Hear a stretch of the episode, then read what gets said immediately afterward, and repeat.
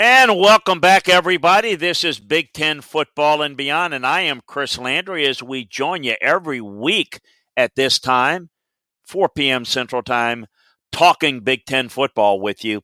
We're going to wrap up our previews today. Uh, we're going to get, Illinois, Maryland, Michigan State.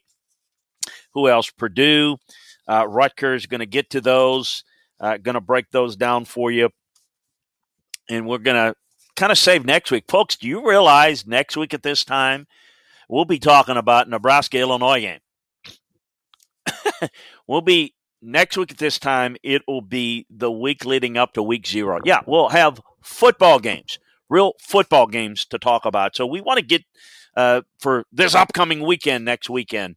So we are ex- wanted to kind of wrap up all the previews this week, and we appreciate everybody that's joining us. A reminder that uh, if you have not had a chance to watch us, you can check out this podcast in podcast form. Go to LandryFootball.com and uh, check us out there.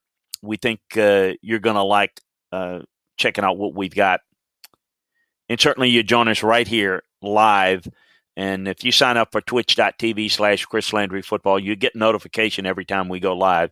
So uh, we really appreciate you joining us. News and notes. Uh, look, we've got a lot of them. I don't want to spend a lot of time on it today. Really, I don't want to spend time on it because we can direct you to LandryFootball.com to get all the latest inside news and information around the NFL, around college football, what's going on. Tim Tebow gets released today. Jamal Adams signs a new contract uh, with the Seahawks. We've got all that for you there. All that information, college, NFL not just Big Ten, but around the country, what's going on in practices, uh, the game breakdowns, the reviews. We got it all for you inside the film room. LandryFootball.com. Take advantage of your football season offer today. I want to start, as I mentioned, we're going to go through Illinois, Maryland, Michigan State, Purdue, Rutgers. We usually go through alphabetical order. Get some overall thoughts on the program and then get into this year's team. We'll take your questions in the chat room, and we'll get to that at the end. It's an interesting hire for Illinois, bringing Brett Bielema back to the conference. Those of you that remember him at Wisconsin, I remember Brett when he was a defensive tackle at Iowa, and he grew up around good coaches and was the guy that, and he was exposed to Barry Alvarez because Barry was a coach for Hayden Fry. And so when Barry leaves and goes upstairs from his head coaching job at Wisconsin, he pegged Bielema as his replacement, and he did a really good job going to Rose Bowls, you know, which Barry did. But to be able to do the job that Brett did, he it was a good foundation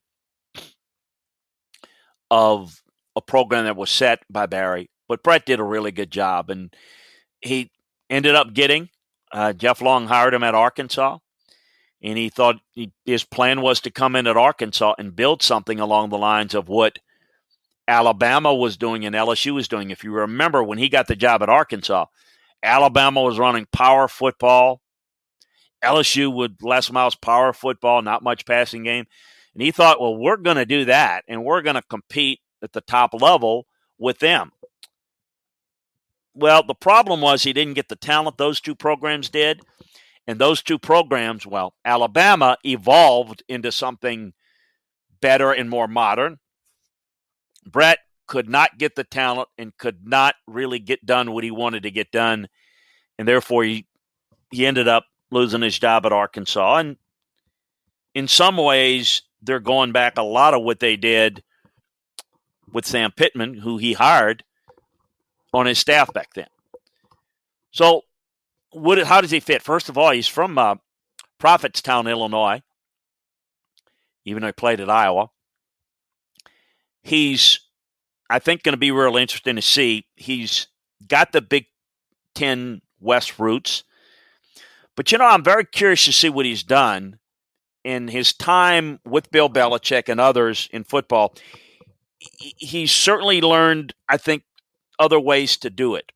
Look at who he hired as his offensive coordinator. Tony Petersen from Appalachian State is an 11 personnel, team speed, spread type of guy. So I'm curious to see with a lot of unbalanced formations. Curious to see what they do, how they evolve.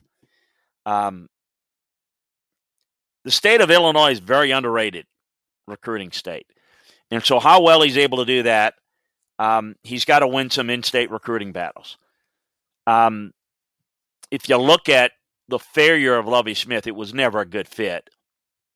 He didn't re- relate well to the high school coaches in Illinois. That's been the focus of Brett.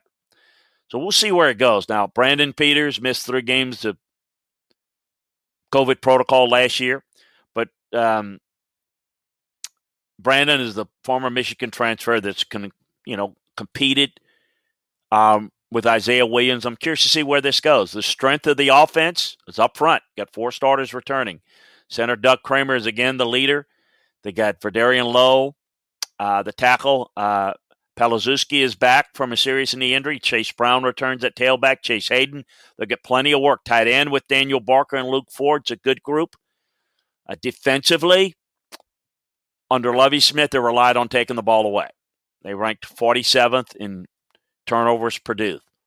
Uh, but this unit allowed way too many yards, way too many points. So Ryan Walters comes in from Missouri. Yeah, he was kind of pushed out there.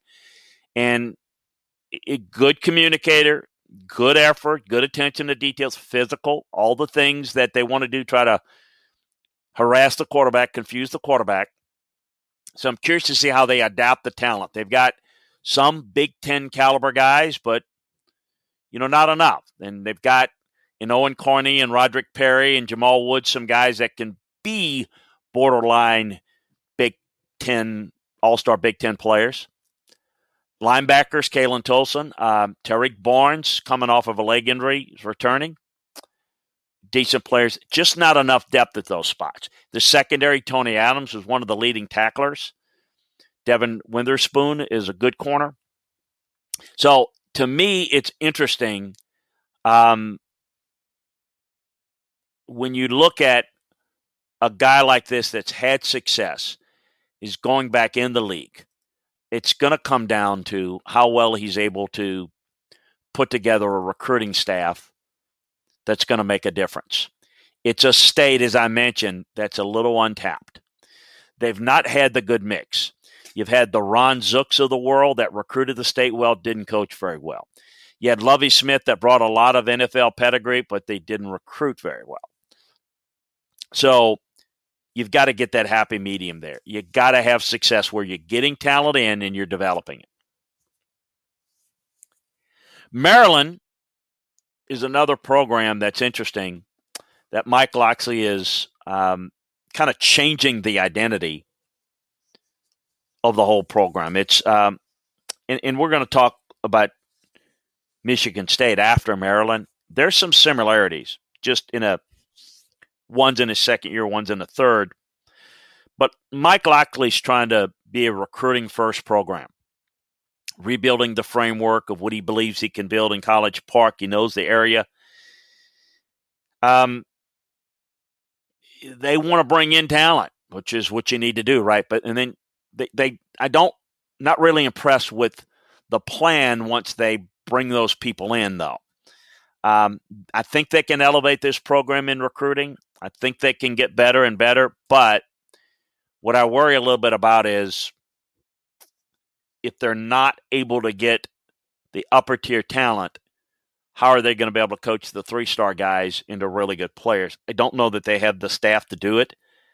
They have not done much with their defense. Their offensive line is not good enough.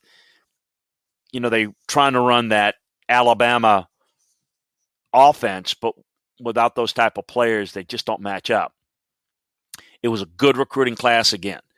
They brought in Dan Enos. Um, Brian Stewart is coming in on the defensive side. Um, Ron Zook comes in on special teams. Again, uh, a recruiter. So they've hired recruiters. But how well can they coach this team? Um, Dan Enos will have to have more success than he did at Miami. Certainly was successful in his role that he had at Alabama under Nick Saban. That he was involved, as was Mike, who he worked under, with Tua. Now they've got Taulia. who's developing fairly nicely as a quarterback. They want to add more play actions, more screens to this game to play around him. Dontay uh, Demus, the junior, is a is a good target, as is Rakim Jarrett. Um, he's probably most explosive guy since Stefon Diggs. Jeshaun Jones, Brian Cobbs. Um, you also have Tayon Fleet Davis, who can run, catch, block. Uh, I think Malik Jackson is a prototypical tight end. Jaelyn Duncan is a a guy with talent to be an upper level Big Ten tackle. Johari Branch was a good addition from the JUCO ranks. Uh, Austin Fontaine played just about everywhere in the middle, and uh, so did Spencer Anderson on the outside. Defensively, you know, look, they had to score a ton of points. They gave up 32 points a game and 430 yards a game. They had to outscore people. Second worst rushing defense um, in the country. So it's just you, you don't give you a chance of success. Now you've got six starters back on defense, a secondary that's going to be some concern for opponents. The pass defense allowed just six touchdown scores, but you could run the football on them, so it's a little bit deceiving. Free safety Nick Cross was an all Big Ten guy, made a bunch of plays for him. He's one of the top safeties in the league. Uh, Mosley was the other safety that's really good player. Uh, Osada Smith is a good recruiting get. Antoine Brooks type player. The pass rush should get a little bit better with Durell uh, Nchami coming back from the uh, leg injury. Mosiah uh, Nasili Kite and Ami Finau uh, are really good players, and the Stewart kid, we're going to have to get good play out of them. But it's the it's the freshmen like Demian Robinson and Brendan Jennings and Terrence Lewis that are going to have to have an impact and an impact early and help this team. I don't, uh, as I mentioned a little bit early when we broke down in the uh, college football show, Scott's on College Football, I, I see them still, both Illinois and Maryland kind of competing near the bottom. And, you know, Maryland is a little bit ahead as a program, but I worry about their play at the line of scrimmage. I think that's uh, an issue on both sides of the line of scrimmage. They're just not good enough there yet. The transition to Michigan State, it's a lot of the same, but one thing that was a big issue for Michigan State last year was in addition to the normal changes, the transition from coaching, the coaches on the staff, this was a l- incredibly late hire. Mel Tucker in putting his staff together. And you you throw the pandemic on top of that, they got no chance to really put anything together. I, I'm still concerned on how they're trying to build the program, mainly because they're going from a what was a Big Ten West style of a program, which worked under Dantonio and basically, really, even before that, got into Rose Bowl contention and Rose Bowls because they were able to play really good defense, run the football well, and really get good quarterback play that protected the football and was smart, physical, and they were tough out. What Mel Tucker's trying to do is trying to compete with Ohio State in recruiting, or at least compete with Michigan and Penn State in recruiting, to where they are recruiting on an elite level. Like he'd like to get top 10 recruiting classes. And if he can do that at Michigan State, so be it. It's great. My concern is that they're no longer that physical, developmental, consistent, no mistake, grinded out style. So if they fail to get that type of talent, in essence, they're going to have to have elite talent to overcome the way they're coaching it. They're woefully inconsistent. Um, it, it, it's just not a strong coaching staff. So when they have to recruit, let's say a mostly three stars, how will they develop those guys? I mean, I think it's a fair question, and I'm not sure that that I can be excited about the answer for them. Last year is a throwaway for the reasons I mentioned. I think are clear. Got Anthony Russo coming in from Temple as a graduate transfer. Payton Thorne, probably one of the deepest receiver rooms that you're going to have. Nailor and Jayden Reed are really good, big time speed, but can they get the ball to them? Do they have a plan to get the ball to them? It's a veteran offensive line, all five starters returning. They're not real elite. So can they protect? Can they work and mesh good route concepts? I think the running back room needed to be upgraded. Now, Kenneth Walker comes in from Wake Forest as a solid player. Howard Joyner Jr. goes there as well from Auburn. It's not really a special looking group there. They're going to run spread. They're going to run some tempo. They're going to get the ball to the receivers. The quarterback play is going to have to really hit. Don't like the tight ends at this point. Berghorst and Gillison has got some raw ability, but they haven't done a whole lot. Mel Tucker's brought in his 4-2-5 defense. Big change. They lose Naquan Jones to the NFL, but they return everybody else. They got uh, Drew Jordan, uh, who's a kid that transferred over from Duke. Linebacker is the biggest weakness on the two deep. Saw four t- uh, uh, linebackers leave mainly due to the, the, style, the scheme change. Now they did convince the uh, Itavian Brown to leave Minnesota and come over there. They're vulnerable in the back end of their defense. Uh, Kalon Gervin can be a corner that can be a productive player for them. The defense was, remember, that was the no-fly zone. You could throw on them. They're they're they're a shell of that now. so I don't know how many stops they get, and I don't know if the quarterback play is going to be good enough to give them much of a chance, much of more than a cursory chance at being successful.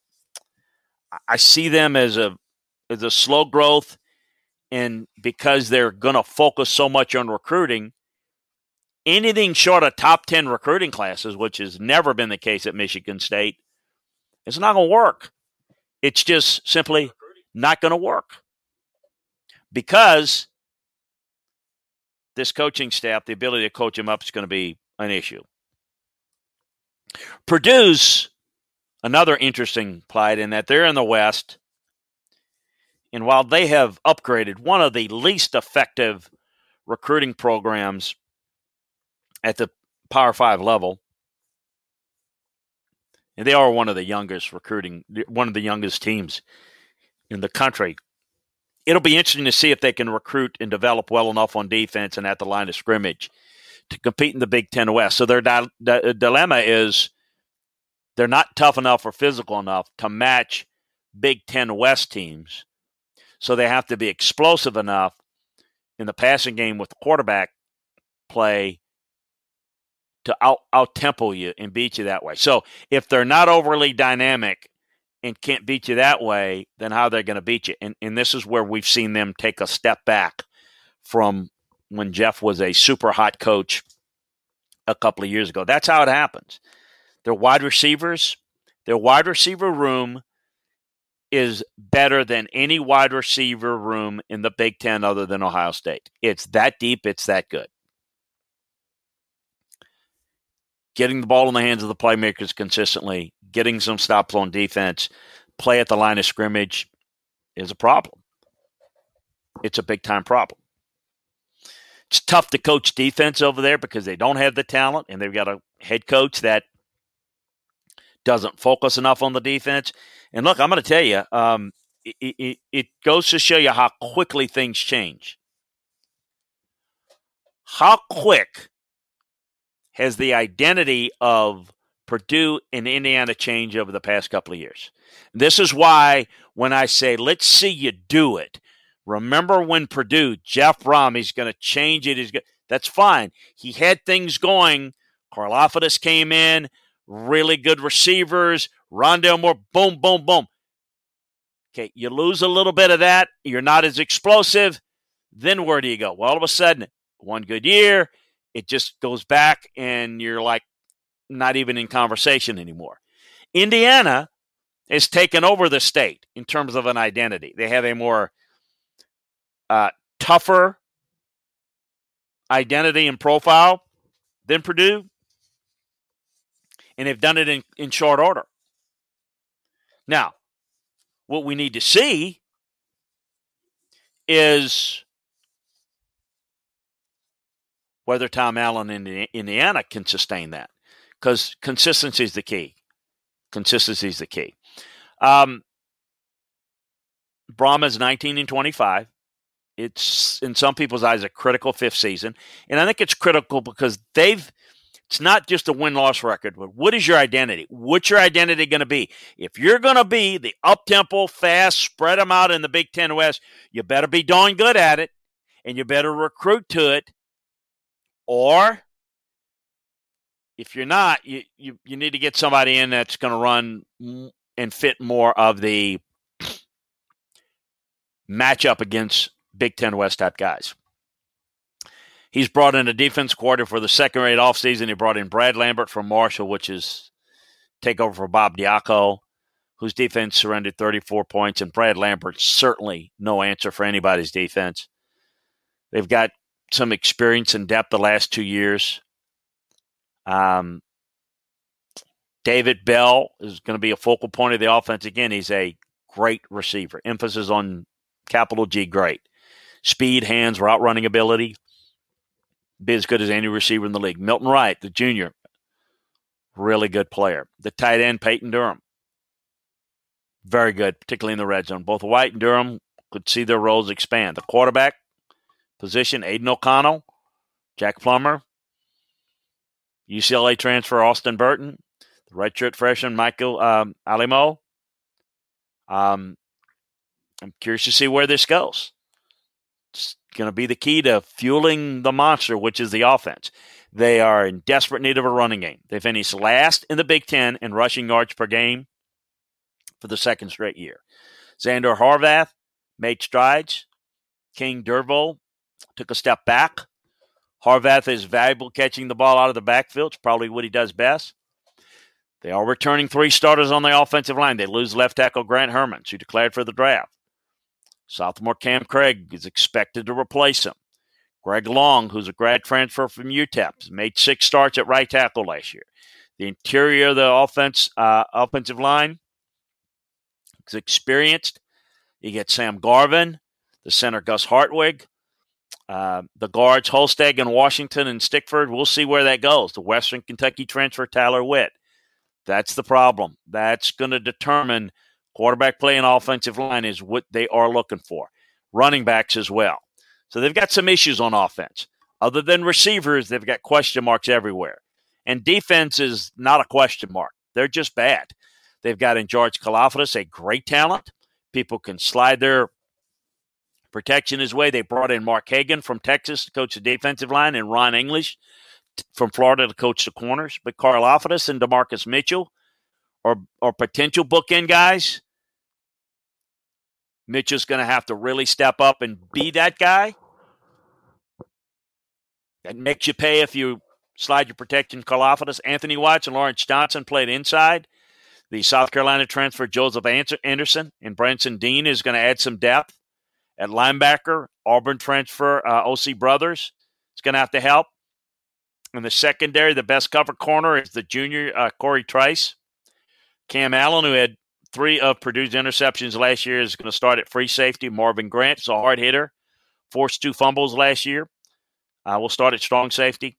So this is a year that we're going to have to see where this uh, Purdue program goes because it's um, a real big question mark about where they go from here and what do they have. And with Indiana, I think watching Indiana and watching Purdue this year is going to be a lot of fun in terms of seeing where the state of the programs are. The last team we'll get to in our Big Ten breakdowns, and we have them all in the books, is Rutgers. And, you know, when Greg Schiano took over this time he was inheriting a Rutgers program that was riding a 21 game losing streak in Big Ten play. Low expectations, low confidence level, you name it. Had them all. Um, this is the East Coast version of, if you look at the first tenure that Greg had, it was kind of like what Kansas State did under Bill Snyder. Tremendous job. Keep sawing wood. recruiting the recruiting the right type of guys. He was able to do all of that in the Big East. It's still a massive rebuild here. I think he's done an effective job of factoring in the transfer portal, working that angle. And I think when you look at it, he's got a chance to do something at Rutgers that is probably what the expectation level is. And that is get the team out of the basement and in the middle of the East. Not going to contend, nor should they in the Big Ten. I, I think that they're trying to establish their recruiting identity right now, but they uh, they have to have some on-field success to build on schematically uh, what they can do and what he likes to do. They've got to get more talent to do it. They usually are always pick last. Now you got to look at them and say, are they going to finish last? Three and six. You know, what a year that was when you think about the expectation. People didn't know if they can win a game. So this was kind of the look, Arkansas is a lot better than Rutgers. But like Arkansas went from can't beat anybody to winning three, that's what Rutgers did in the Big Ten. In three of the previous four years, Rutgers finished last in the Big Ten in scoring. But under Sean Gleeson, they ranked eighth in a 14 team league. They scored at least 20 points a game after reaching that mark just 12 times in the first 52 games in the Big Ten. They were the fourth most improved team in the nation, averaging 30, 13.4 more points than they did in 2019. The two deep in the season finality re- re- returns uh, intact. They get um, you got uh, Noah Vedral. The Nebraska transfer kind of took over a little bit. He's efficient running the offense. Um, he really runs the, the team well. There's some playmakers in this um, spread offense that they're running. Pacheco and Bo Melton are good receivers. The uh, out of the backfield, Pacheco is. Rutgers is um, a team that likes to run the football. That's what he would uh, they like to do, but they like to do it now out of the spread. Um, Melton was a was a player in the Chris Ash area that, ended up being a good recruit. They returned their entire offensive line. Got a pair of uh, third year starters in the center, Nick Krimin, and the tackle O'Neill. Um, look, they they were able to force a lot of turnovers last year. Um, 19 turnovers were in top 20. They wreaked havoc behind the line of scrimmage. They're one of the better linebacking cores, and uh, Fatusi is one of the best linebackers in the entire conference. Could have gone into the NFL early. He's a disruptive fourth. He, Tyshon Fogg, are good players. They're they're pretty deep in the secondary. Uh, Patrice Rainey, Christian Braswell, Avery Young, um, Trey Avery, Max Melton, combined for 70 starts. So it's a pretty good group. 21 sacks a year ago, the most for the program since joining the Big Ten in, in uh, 2014. Rob Smith is a good coach. He's done a good job. So I like where they're headed. I'm not going to sell you on how good they are because they are not that. But I will say that there should be respect for what he's been able to do. And the fact that he's been able to do it so well is very, very impressive. I think that recruiting will be a challenge, but he seems to be doing a better job. And if he can get the talent, the right type of guys in the transfer portal, and I, I like a lot of what he's doing in comparison to, say, Boston College. And if you look at it, there's no reason why he can't get Rutgers to where they're you know, finishing maybe fourth in the East at some point. That's the goal, and that's going to bowl games. That's getting it done at Rutgers. So, really impressed with uh, what he's done, um, relatively speaking. Hey, folks, we're to um, take a quick show. We're to try to make some of these podcasts type. I can see no one's been able to join us in the chat room today. It's okay. We appreciate everybody that does, and we certainly take that into account.